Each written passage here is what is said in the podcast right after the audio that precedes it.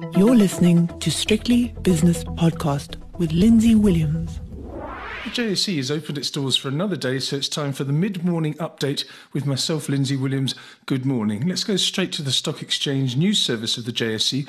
It's been quite a busy morning, I must say, and it's mostly good news for a change. In fact, it's all good news as far as I can see. Bidcorp has come out with a trading statement, and the market loving that 8.4% higher, the share price. Glencore's full year production report was released as well, and that's a slightly more muted reaction, but nonetheless in the green, we'll take that 1.6% higher. MTN Nigeria's results, so important for MTN, that particular territory, and the share price up about 0.8%, but still up.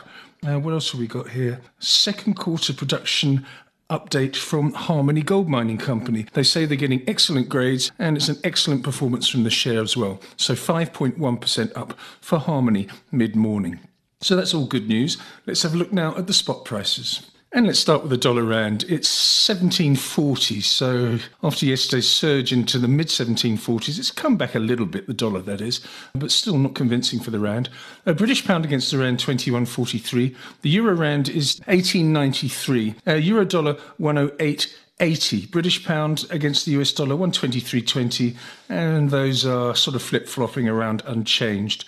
On the gold price I have 1925 which is down $4 an ounce Platinum up 10 to 1018 and palladium up $39 an ounce or 2.5% to 1630. Now for the all important oil prices. Crude oil in the States, West Texas, uh, trading merrily away at $79.68, which is a percent higher. Brent crude oil, $85.85, and that is a half a percent gain. Natural gas prices recovering a little bit, 1.4% to the good today. And elsewhere, eh, not much. So let's move on to the capital markets, where yields are sort of edging lower. It's particularly in the States, where the US 10 year is currently yielding 3.48%, and that's about five basis points lower than yesterday for the yield. And the South African 10 year, not doing much, but just slightly down on the yield, uh, 9.65%. S&P 500 futures after a really good session last night. Uh, there were some good corporate results coming out of Wall Street, so that cheered the market, which is, uh, was a bit oversold, I must admit. So it was fairly predictable. Anyway, 4,081 for the S&P, down 0.2%. As for Bitcoin, just below 23,000. It's 22,987 and that is uh, up a third of a percent. Let's have a look at the JSE indices. On the upside, Bidcorp is top of the list after that trading statement.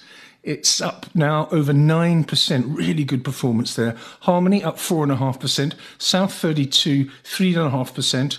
Exxaro has gained nearly 3% and Dis-Chem up 2.6%. On the downside, after yesterday's really good performance, Bytes down 3 and 2 thirds. Such a volatile share. Lighthouse Capital down 3.1. RB Platinum, Royal Bafokeng Platinum, 1.5% down. Northam down 1.25%, and Implats has lost 1.1%. Major indices now. After a fairly soggy day yesterday with the indices down over 1%, everything's in the green this morning. All forgotten. Yesterday is forgotten. We've got the resources stocks up half a percent, industrial shares one and a quarter percent higher, financials up one and a third. The top 40 index, 74,223, up 1.1%, and also nearly 1.1% higher, the all share, because it's reclaimed 80,000 for its own, it's 80,313.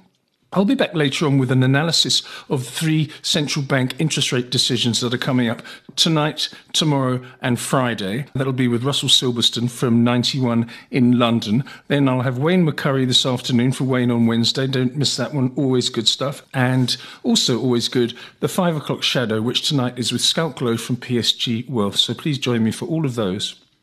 The views and opinions expressed in these podcasts are those of Lindsay Williams and various contributors and do not reflect the policy, position, or opinion of any other agency, organization, employer, or company associated with strictlybusinesspodcast.com.